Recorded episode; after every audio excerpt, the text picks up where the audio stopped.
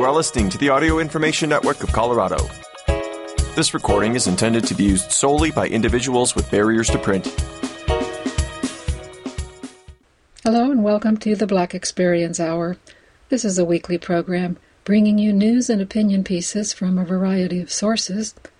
This one's being recorded on the 27th of October for the listening week that begins the 28th, and your reader's name is Susan Shirey beginning this week with some tributes to Richard Roundtree, who passed recently. Following that, some international articles, which will be followed by other articles of interest from TheRoot.com and other sources. First, from the New York Times. This was posted October 24th, written by Anita Gates. Richard Roundtree, star of Shaft, is dead at 81. While indelibly tied to the role that made him famous in 1971, he remained active for more than four decades afterward. Richard Roundtree, the actor who redefined African American masculinity in the movies when he played the title role in Shaft, one of the first black action heroes, died on Tuesday at his home in Los Angeles. He was 81. His manager, Patrick McMinn, said the cause was pancreatic cancer, which had been diagnosed two months ago. Shaft, which was released in 1971, was among the first of the so called blaxploitation movies, and it made Mr. Roundtree a star at 29. The character John Shaft is his own man, a private detective who jaywalks confidently through moving Times Square traffic in a handsome brown leather coat with the collar turned up. Sports a robust, dark mustache somewhere between walrus style and a downturned handlebar, and keeps a pearl handled revolver in the fridge uh, in his Greenwich Village duplex apartment. As Mr. Roundtree observed in a 1972 article in the New York Times, he, quote, is a black man who is for once a winner. In addition to catapulting Mr. Roundtree to fame, the movie drew attention to its theme song, written and performed by Isaac Hayes, which won the 1972 Academy Award for Best Original Song. It described Shaft as a sex machine to all the chicks a bad mother, and the cat who won't cop out when there's danger all about. Can you dig it? The director Gordon Parks's gritty urban cinematography served as punctuation. A fictional product of his unenlightened pre feminist era, Shaft was living the Playboy magazine reader's dream, with beautiful women available to him as willing, even downright grateful, sex partners and he did not always treat them with respect. Some called him, for better or worse, the Black James Bond. Mr. Roundtree played the role again in Shaft's Big Score in 1972, which bumped up the chase scenes to include speedboats and helicopters and the sexy women to include exotic dancers and other men's mistresses. In that movie, Shaft investigated the murder of a numbers runner using bigger guns and ignoring one crook's friendly advice to keep the hell out of Queens. 1973's Shaft in Africa, filmed largely in Ethiopia, the character posed as an indigenous man to expose a crime ring that exploited immigrants being smuggled into Europe. The second sequel lost money and led to a CBS series that lasted only seven weeks, but the films had made their impact as the film critic Maurice Peterson observed in Essence magazine, Shaft was the first picture to show a black man who leads a life free from racial torment. Richard Arnold Roundtree was born on July 9, 1942, some sources say 1937, in New Rochelle, New York, the son of John and Catherine Watkins Roundtree. His parents were identified in the 1940 census as a butler and a cook in the same household. Richard played on New Rochelle High School's undefeated football team and after graduating in 61 attended Southern Illinois University on a football scholarship, but he dropped out of college in 63 after spending a summer as a model with the Ebony Fashion Fair a traveling presentation sponsored by Ebony Magazine, the news and culture publication aimed at black readers of the time. Mr. Roundtree moved back to New York, worked a number of jobs, and soon began his theater career, joining the Negro Ensemble Company. His first role was in a 1967 production of Howard Sackler's The Great White Hope, starring as a fictionalized version of Jack Johnson, the early 20th century's first black heavyweight boxing champion. A Broadway production starring James Earl Jones opened the next year and won three major Tony Awards and the Pulitzer Prize for Drama. After Shaft, Mr. Roundtree made varied choices in movie roles. He was in the R-Star, pardon me, the All-Star Ensemble cast of the 1974 disaster movie Earthquake, appearing alongside Charlton Heston and Ava Gardner, among others. He played the title role in Man Friday in 75, a vibrant, generous, ultimately more civilized partner to Peter O'Toole's 17th century explorer Robinson Crusoe. On television, he played Sam Bennett, the raffish carriage driver who courted Kizzy, Leslie Uggams, in the acclaimed miniseries Roots in 1977. That show was transformational, Mr. Roundtree said in an ABC special celebrating its 25th anniversary. He said, You got a sense of white Americans saying, Damn, that really happened? Mr. Roundtree's name remained associated with the 1970s, but he was just as busy during the next four decades. He was an amoral private detective in a five episode story arc of Desperate Housewives, 2004. Appeared in 60 episodes of the soap opera Generations, 1990, and played Booker T. Washington in the 1999 television movie Having Our Say The Delaney Sisters' First 100 Years. After the year 2000, when he was pushing 60, he made appearances in more than 25 TV series, including Heroes, Being Mary Jane, and Family Reunion. In 2020, Mr. Roundtree starred as a fishing boat's gray bearded captain in Haunting of Mary Celeste, which was a supernatural maritime movie mystery. Mr. Roundtree married Mary Jane Grant in 1963. They had two children before divorcing in 73. In 1980, he married Karen M. Ciernia. They had three children and divorced in 1998. He is survived by four daughters and at least one grandchild. The Shaft character, with Hollywood alterations, endured. Samuel L. Jackson starred as a character with the same name, supposedly the first John Shaft's nephew, in a 2000 sequel titled Shaft.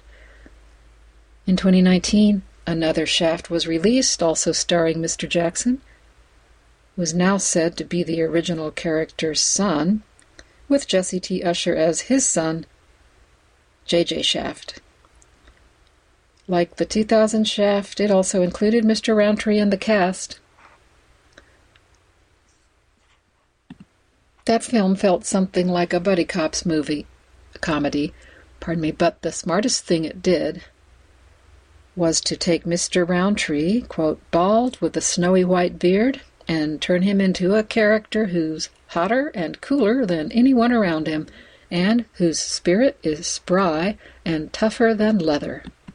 Adding to the tribute of excerpts from the Washington Post article, along with movies including Cotton Comes to Harlem from 1970 and Sweet Sweetback's Badass Song from 71, Shaft helped convince Hollywood executives that black action movies could be extremely profitable kick-starting the genre known as blaxploitation, in which black characters took on cops, gangsters, and the white establishment in dozens of movies, often to a soundtrack of funk and soul. Mr. Roundtree wasn't entirely comfortable with the label, a portmanteau of black and exploitation. I've always viewed that as a negative, he said. Exploitation. Who's being exploited?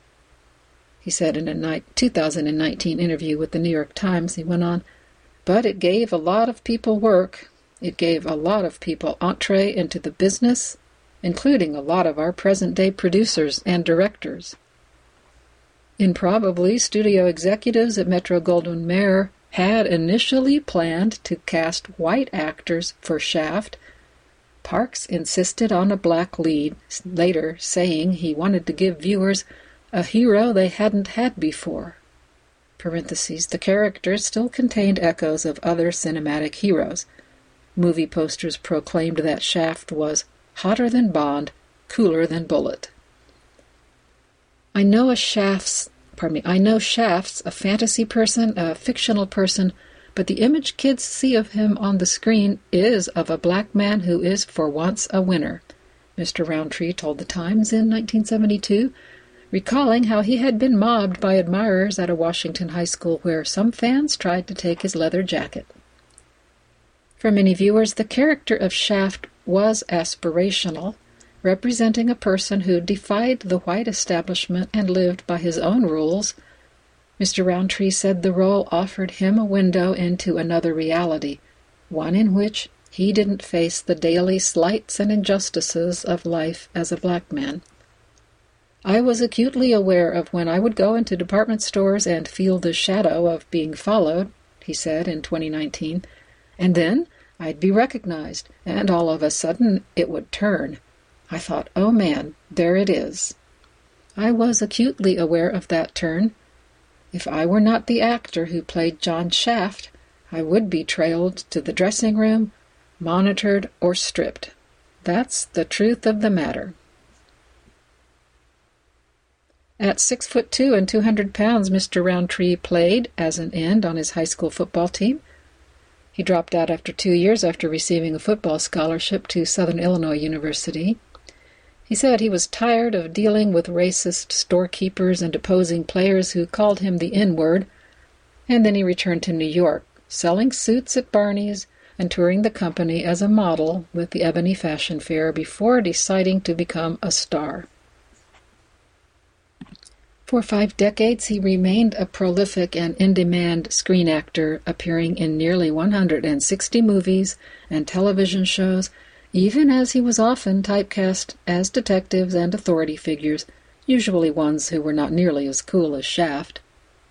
Mr. Roundtree's curse was that he appeared on the scene when there were room, pardon me, when there was room for representations of only one type of black man, the avatar of inner city aplomb, said film critic Elvis Mitchell in a 2000 article for The Times.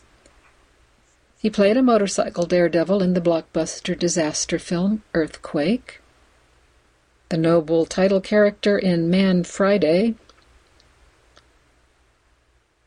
and Burt Reynolds' gumshoe partner in the crime comedy City Heat. He once said that not a day went by that he wasn't approached by someone who quoted from Shaft or its theme song it could be tiring, but at the same time, he said, what else would I be doing? I'm still here. A lot of my friends and associates are no longer here or no longer in the business, and I'm still gainfully employed, so keep it moving, Roundtree. Next, some excerpts from an article from Yale Environment 360. Good news from climate arena, pardon me. And do I have an author here written by Fred Pearce? This was published in June. As Africa loses forest, its small farmers are bringing back trees. The loss of forests across Africa has long been documented, but recent studies show that small farmers from Senegal to Ethiopia to Malawi are allowing trees to regenerate on their lands, resulting in improved crop yields productive fruit harvests, and a boost for carbon storage. For decades, there have been reports of the deforestation of Africa, and they are true. The continent's forests are disappearing, lost mainly to expanding agriculture, logging, and charcoal making. But the trees? Maybe not, according to new satellite data analyzed by artificial intelligence and a growing body of on the ground studies. The new research is finding ever more trees outside forests, many of them nurtured by farmers and sprouting on their previously treeless fields.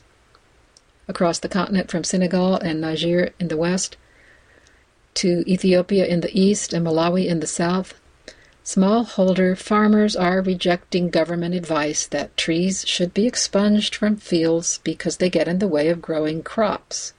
Instead, they are allowing previously suppressed trees to regenerate on their land, to improve soils and crop yields, to provide harvests of fruit, fuel wood, and fodder for their livestock, and ultimately to achieve a better life for their families. As large areas of farmland across Africa turn from brown to green, the results are also good for local economies, offering an easy and cheap way to intensify their farming and increase output, as well as benefiting biodiversity and the global climate. An acre of growing trees on farmland captures and stores up to four tons of carbon from the atmosphere each year, say researchers. The latest published evidence of Africa's resurgent farmland trees comes in the first ever detailed analysis of satellite images of the continent, carried out at a scale that can identify individual large trees outside of forests. These often previously unmapped trees are not in plantations. They are mostly natural trees scattered across savanna grasslands, croplands, and pastures. Forests cover some 21% of Africa, according to the UN Food and Agricultural Organization. Most are in the Congo Basin, home to the world's second largest rainforest after the Amazon. But adding in non forest trees visible to this AI system increases the figure for tree cover to close to 30%, depending on precise definitions. This dramatic good news about the continent's tree cover as seen from space, may itself be a serious underestimate of the change going on across the plains of Africa, according to other researchers. They say that the algorithm used by the colleagues of the previous study may spot bigger trees but fails to count the huge number of smaller trees that have been mapping on the continent's farms that they have been mapping, pardon me, on the continent's farms by using a combination of human visual analysis and remote sensing images and simply driving around and counting trees. Chris Reij, a dryland restoration specialist at the World Resources Institute in Washington, D.C., has seen firsthand how millions of farmers across Niger, southern Mali, and Ethiopia have begun nurturing natural regrowth of hundreds of millions of trees from long suppressed roots beneath their fields. This is often known as Farmer Managed Natural Regeneration, FMNR. The story of the outside world's discovery of Africa's unmapped trees began in the fragile farmlands of, south, me, of southern Niger, a landlocked nation in the Sahel region on the fringe of the Sahara Desert. Trees were once a natural feature of these arid lands, and many traditional pre colonial farming systems incorporated them. Their roots often remain in the soil, but farmers had long been taught by colonial and government authorities to remove sprouting trees from their fields each year before planting crops to make plowing easier. During droughts in the 1980s, as warnings about desertification pardon me, in Africa gained global attention, many of these treeless landscapes seemed destined to turn to desert. But then farmers began to change tack disregarding expert advice and allowing tree seedlings and roots to grow unmolested. One story widely told in the villages of Niger. Oh, pardon me, I'll start that paragraph over with correct pronunciation. One story widely told in the villages of Niger is that the transformation began when two young farmers returned late to their fields after working during the dry season at a distant mine with the rains already starting, they planted their crops without first clearing their fields of vegetation. To everyone's surprise, a few months later, this apparent indolence resulted in better crop yields than their neighbors. The next year, other farmers in the small remote village of Sandansaga, pardon me, copied them with similar results. Soon, dozens of other villages across Zinder and Maradi provinces joined in, trees begin growing wild, widely pardon me, amid their crops. Reij was among the first outsiders to visit and see how the land had been transformed. And that happened by chance. He said, In 2004, I drove 500 miles east from Niger's capital, Niamey, and I thought, bloody hell, there are trees everywhere. He remembers, It was a total change since my first visit 20 years before. He and others have estimated that there are now some 200 million more trees across a previously almost treeless landscape of some 12.5 million acres in southern Niger. To explore the extent of this transformation, Reij teamed up with Tappan, who had access to remote sensing images. And since then, the pair have watched FMNR being adopted, apparently independently, in many other countries across the continent. Gary Tappan, a geographer at the U.S. Geological Survey, has mapped a dramatic increase in tree cover on farms in Malawi, Senegal, Niger, and elsewhere. He used sample satellite images to estimate that there are about 1.4 billion trees on farms across sub Saharan Africa, more than three times as many as were spotted by the automated system. The farmers especially cherish the winter thorn tree, which grows widely across Africa. That tree drops its leaves at the start of the rainy season, improving soil fertility and crop growth, then stays dormant as the crops grow and so does not compete with them for water and nutrients. It is called the magic tree. In southern Mali, the 200 miles between the country's two largest cities is now almost all agroforest, says Reij.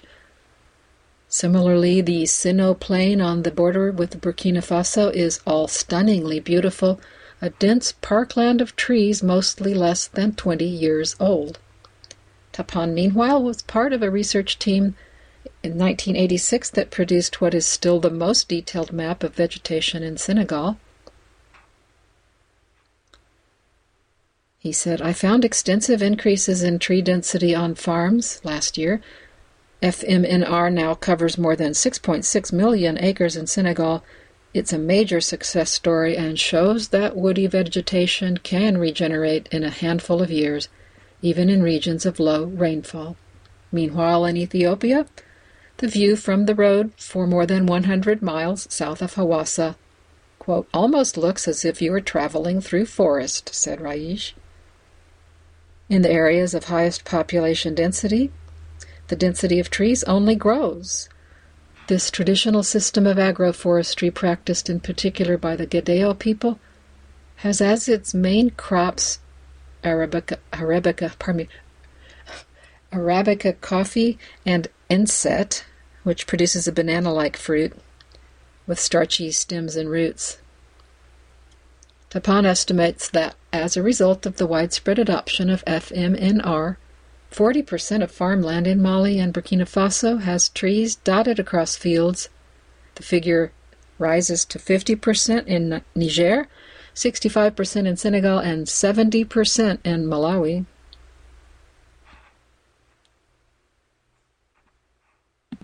Yet these trees remain largely ignored by conservationists, foresters, and governments. Reij says that at a recent meeting of African government officials held in Malawi to discuss how to improve forest cover, no one, including the Malawian hosts, even mentioned the 8 million acres of cultivated land with on farm trees across the country. So, how many trees are there on Africa's millions of smallholder farms? In response to this question from Yale Environment 360, Tappan undertook a short assessment. He inspected Google Earth images of almost 100 randomly chosen 25 acre agricultural areas from seven representative countries and he visually examined them for trees, and he found an average of 69 trees in each area. And he estimated that this contain this these cultivated areas contain a total of 1.4 billion trees. And said you can round my number up or down a bit but I think the assumptions I used do actually give a reasonably reliable number. It's a lot of trees.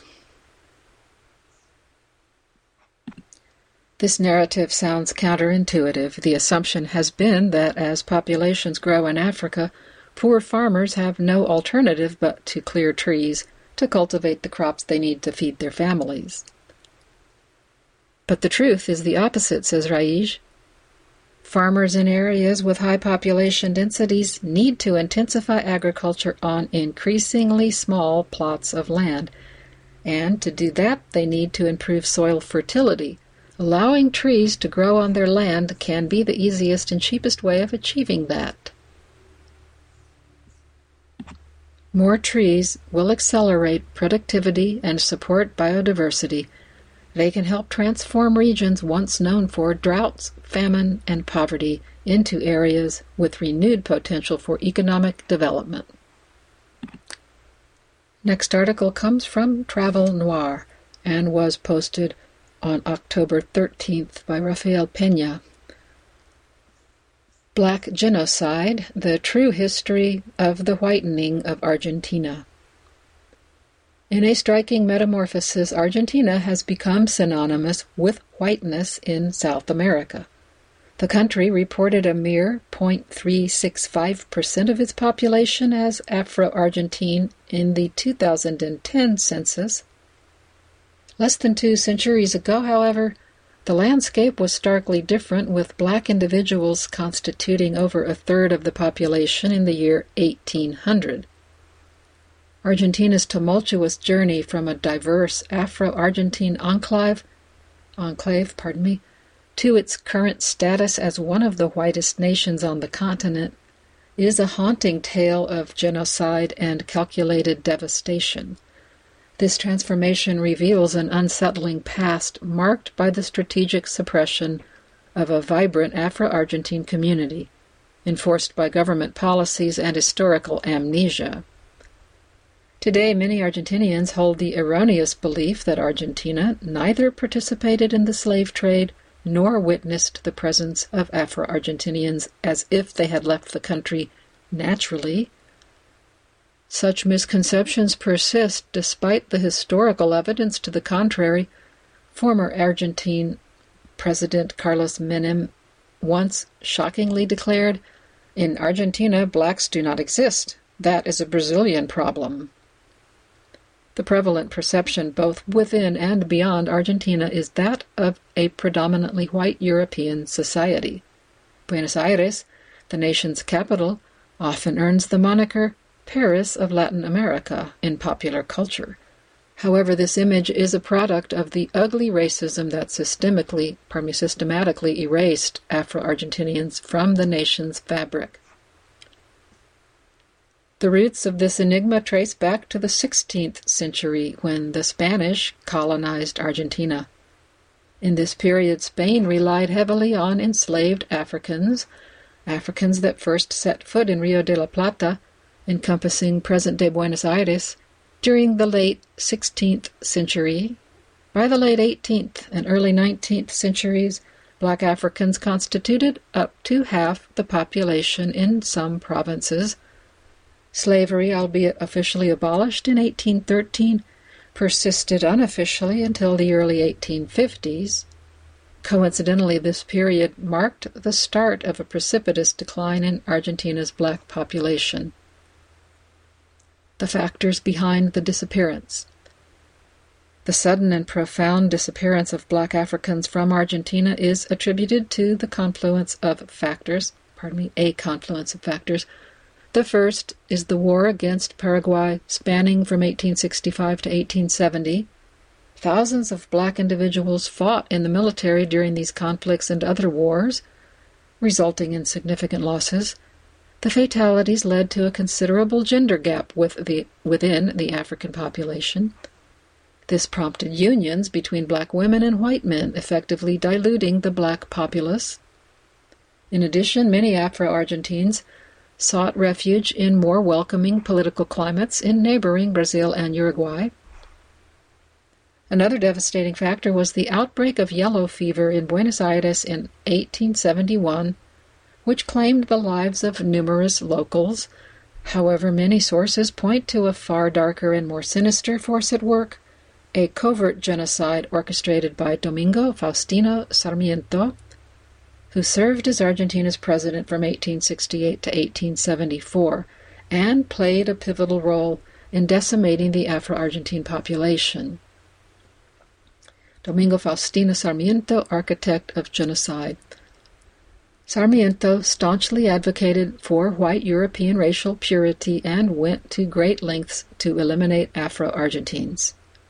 He even devalued the mixed race Argentine cowboys known as gauchos, likening them to fertilizer. Sarmiento's diary entry in 1848 included the chilling statement In the United States, four million are black, and within 20 years will be 8 million? What is to be done with such blacks, hated by the white race? Slavery is a parasite that the vegetation of English colonization has left attached to the leafy tree of freedom. During his presidency, Sarmiento instigated a systematic erasure of the African presence in Argentina through policy decisions that were harmful to black lives.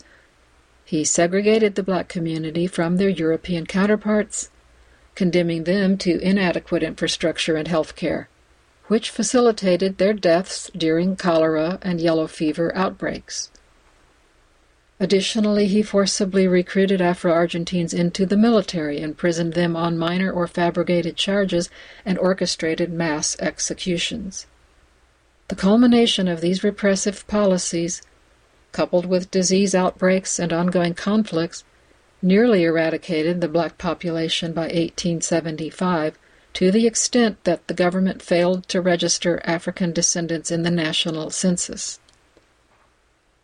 The subtle erasure of history.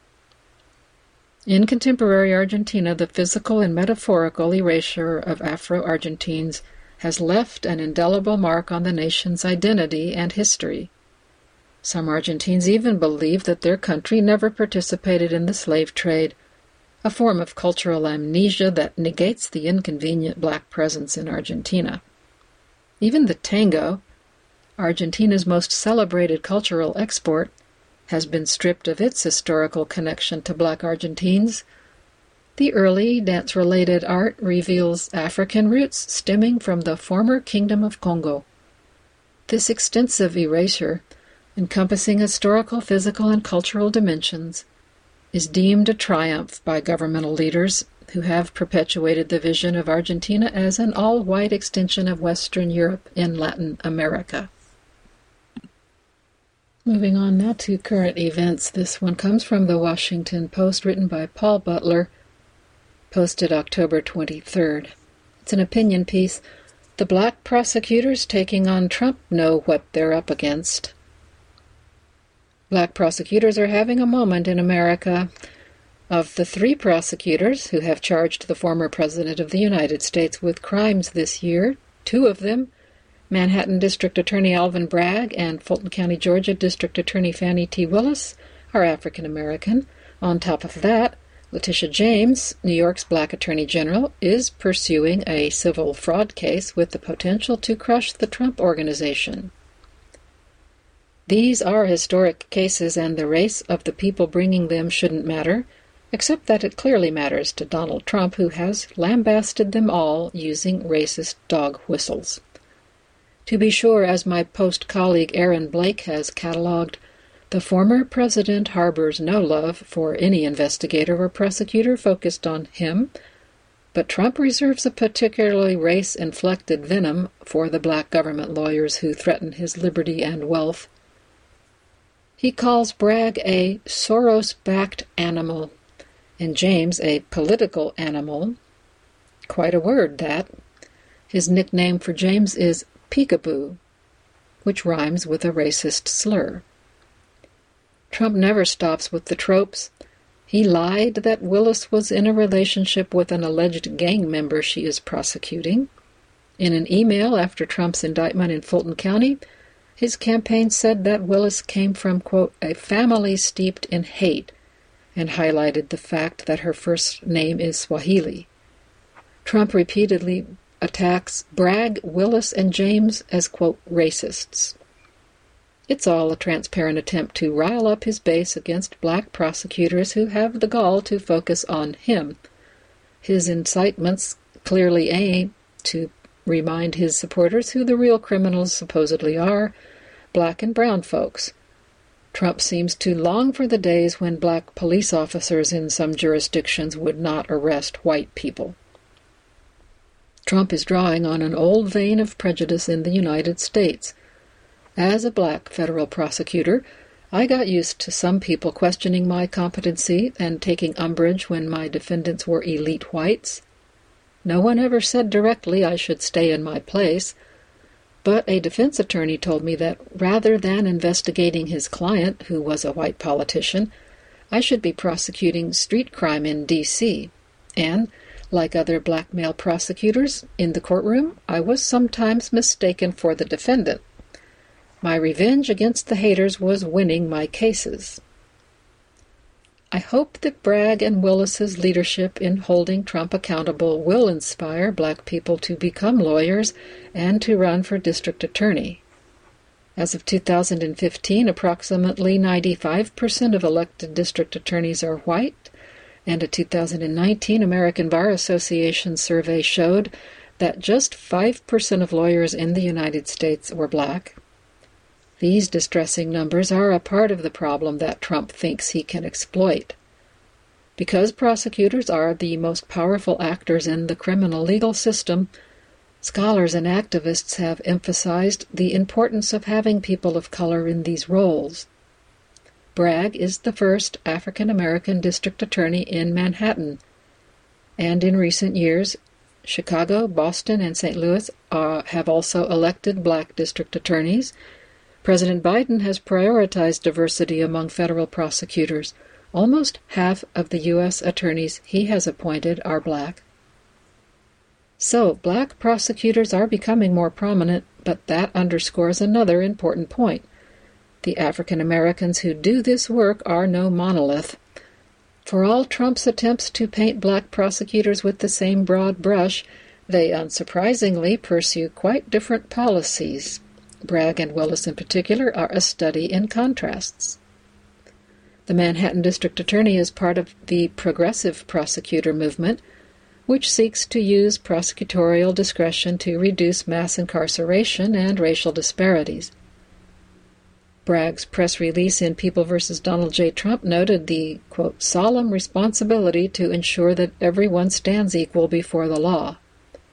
Willis, on the other hand, is a lock 'em up district attorney.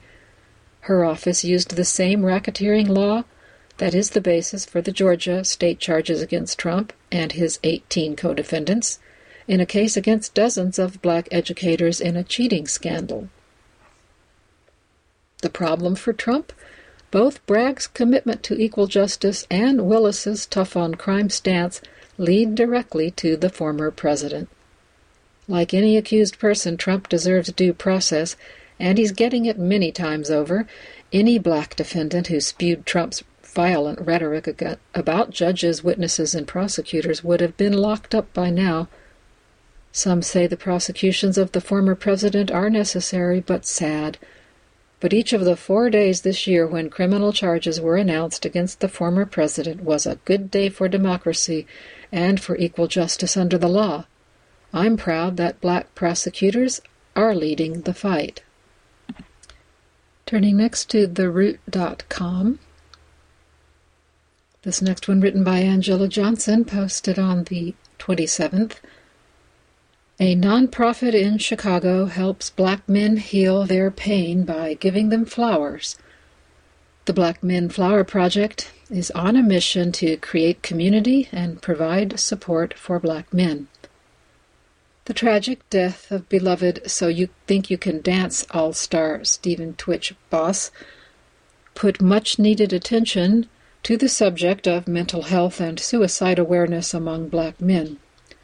According to the Suicide Prevention Resource Center, the suicide rate for young African American men is more than three times that of African American women. And while factors like access to health insurance and the stigma around mental illness in the black community are fundamental barriers for men getting the care they need, One of the biggest issues is the lack of culturally competent providers. According to the American Psychiatric Association, only 2% of psychiatrists and 4% of psychologists in the United States are black.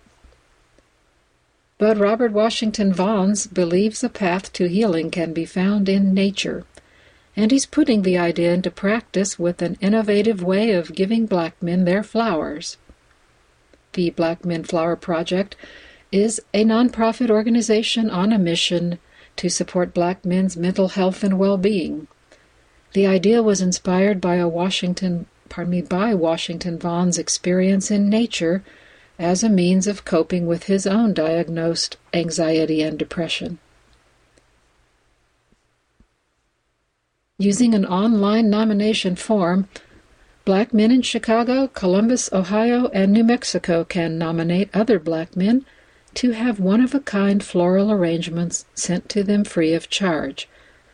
Curated by local black owned florists, the bouquets are intended to shatter stereotypes that prevent men from getting the help they need. While not intended to replace professional support and counseling, the creators believe the act of giving and receiving flowers opens up the lines of communication between black men and lets them know they are not alone. While black men are the only ones who can give and receive flowers, allies can support the organization through donations. Black men are suffering, designer and co founder John Caleb Pendleton told People in an interview. Flowers have been a healing space for me. I want other black men to experience that.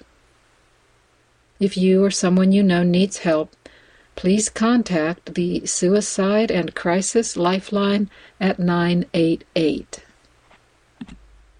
Next article written by Elia Wright. It was posted on the 20th. Why isn't the Ebony Alert system nationwide? Recently, Cali Governor Gavin Newsom signed the Ebony Alert system into law the first state to notify the public when black children and women disappear. Gabby Petito, Natalee Holloway, Elizabeth Smart, these are names most Americans recognize when you talk about missing young women, but mention Kierra Coles, who was also pregnant, Destiny Smothers, or Catherine Benet Griffin, and their names may not be familiar at all.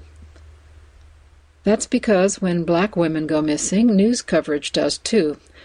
In late September, California Governor Gavin Newsom signed the Ebony Alert System into law, becoming the first state to notify the public when black children and young black women between the ages of 12 and 25 disappear. It mirrors the Amber Alert System, which generates emergency alerts on smartphones and electronic road signs it also encourages the media to share news when someone vanishes. But while this new system is a fantastic first step in alleviating racial disparities, when it comes to paying attention to missing black women and children, it, doesn't go far enough. Black people, black women, deserve better, way better.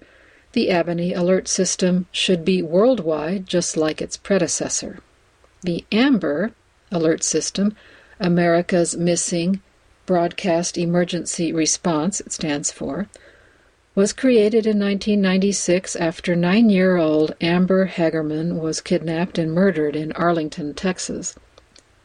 According to the federal website amberalert.ojp.gov, the Amber Alert system is actively used not just nationwide but in Puerto Rico, the U.S. Virgin Islands, Indian Country, and 31 countries globally.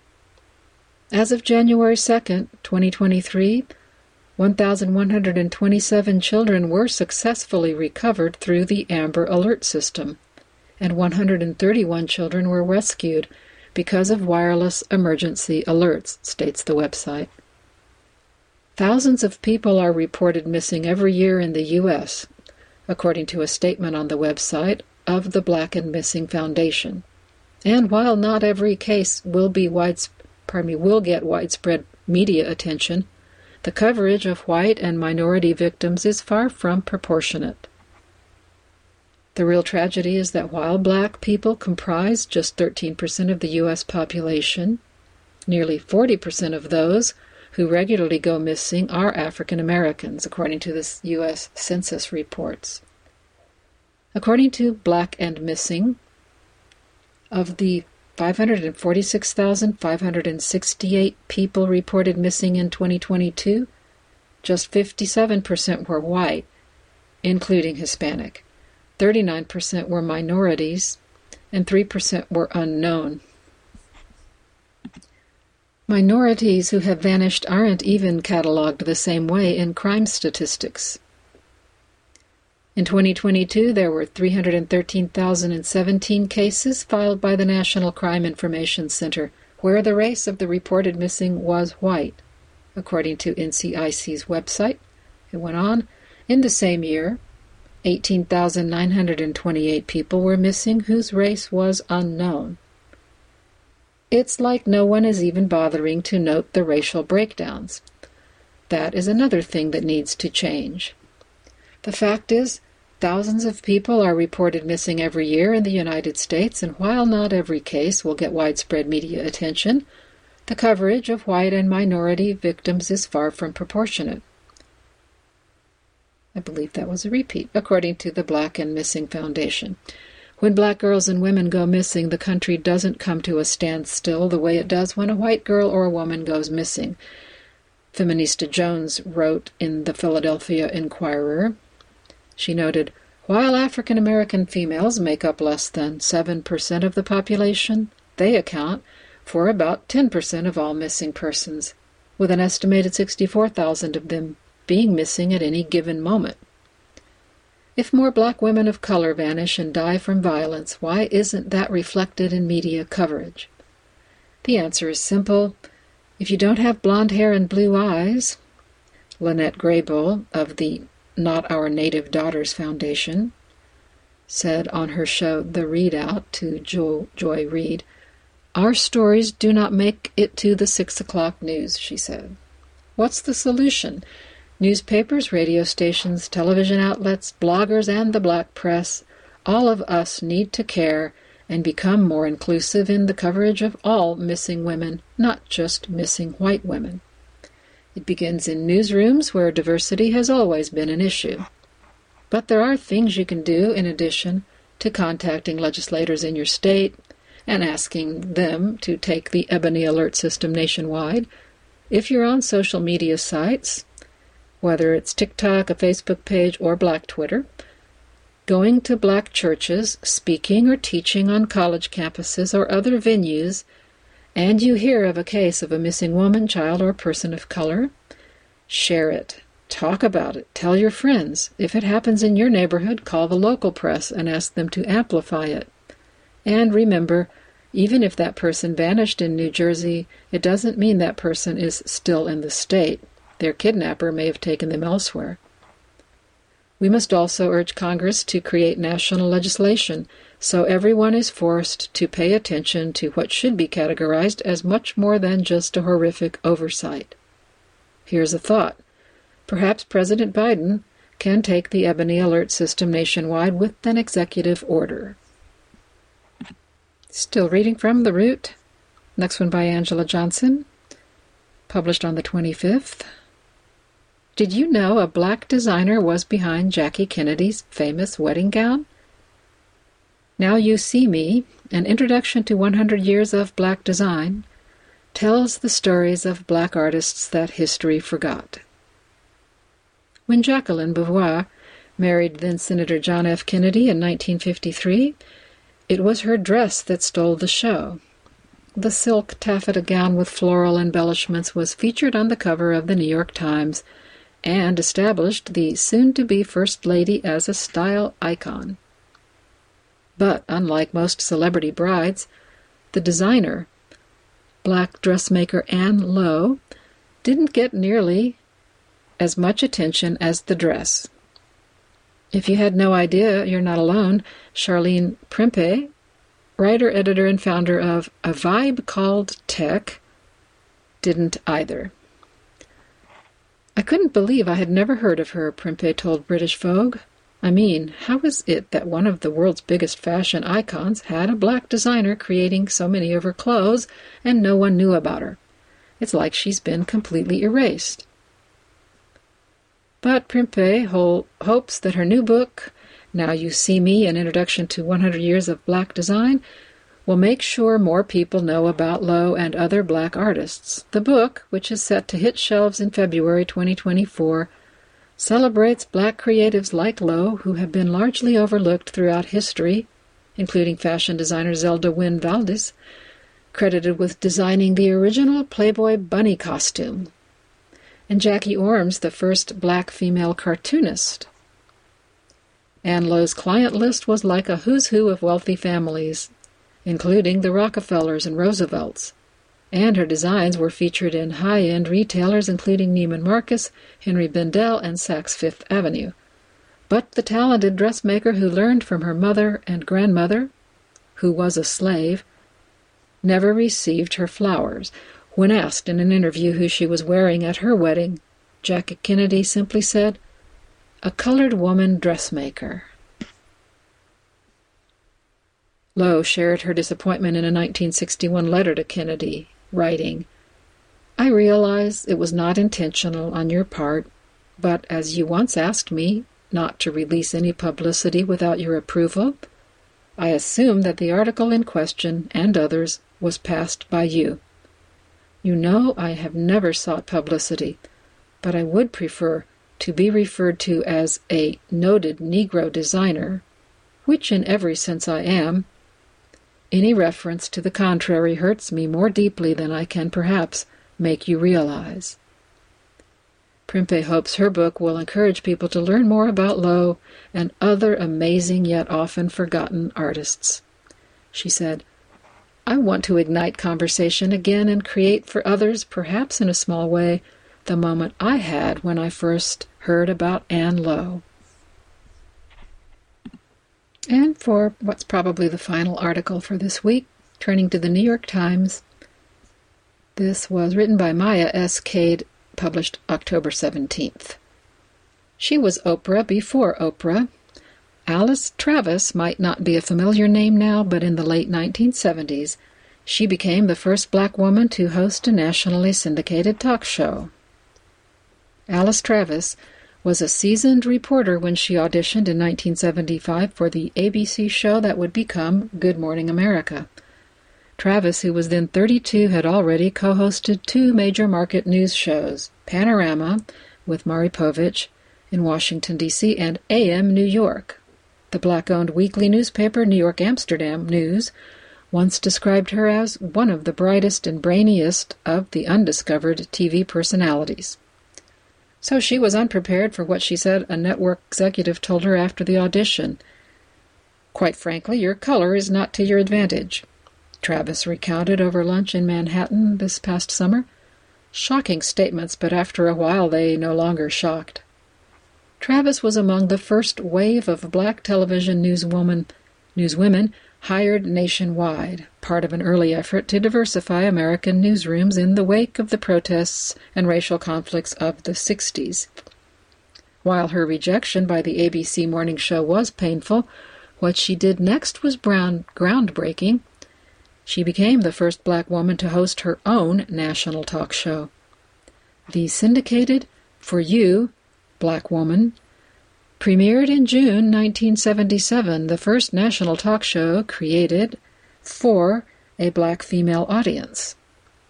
From a set in New York studio designed to look like a comfortable living room, Travis discussed topics like self fulfillment, relationships, beauty, politics, and parenting as they applied specifically to black women, occasionally with notable figures.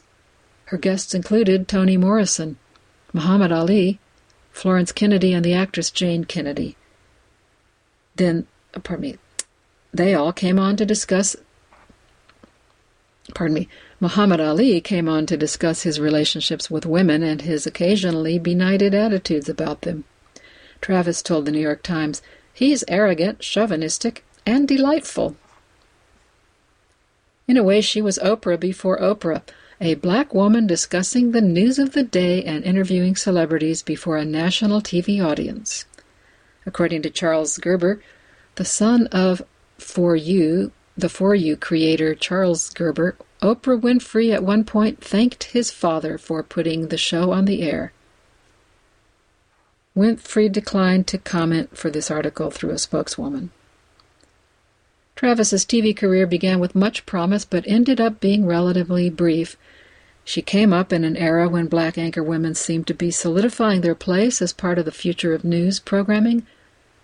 And at the height of her popularity in 78, Travis was broadcast to over 70% of black America. But she stepped away from the industry only a decade after her broadcast career began.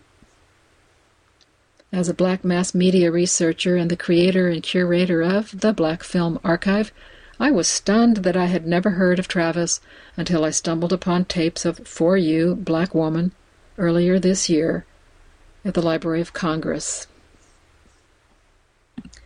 People forget Alice's name, said Barry Kluger, who oversaw publicity for For You, he said, For You undeniably broke ground even if the show and its host hadn't received their due credit.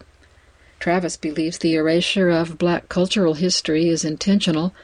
When you reduce the black experience to nothing but a reflection on slavery, that's what you get, she said. But she also made clear that she still lives by her former sign off sentiment the lady is black. What was once a kind of catchphrase has, in the time since, become a personal motto and a rallying cry. She said, she wrote in her email to the author here, let us rejoice in our wit and ingenuity, let our behavior and bearing display the comportment expected of the women of substance who we are. And that brings us to the end of our hour for this week, and I cut that particular article a little short, and we'll save it for the future to her, perhaps hear more about her. But for now, thank you for joining us. This was the Black Experience Hour. AINC programming is brought to you in part by funding from the Quick Foundation. If you enjoyed this program, please register for our free services at www.aincolorado.org or by calling 303 786 7777.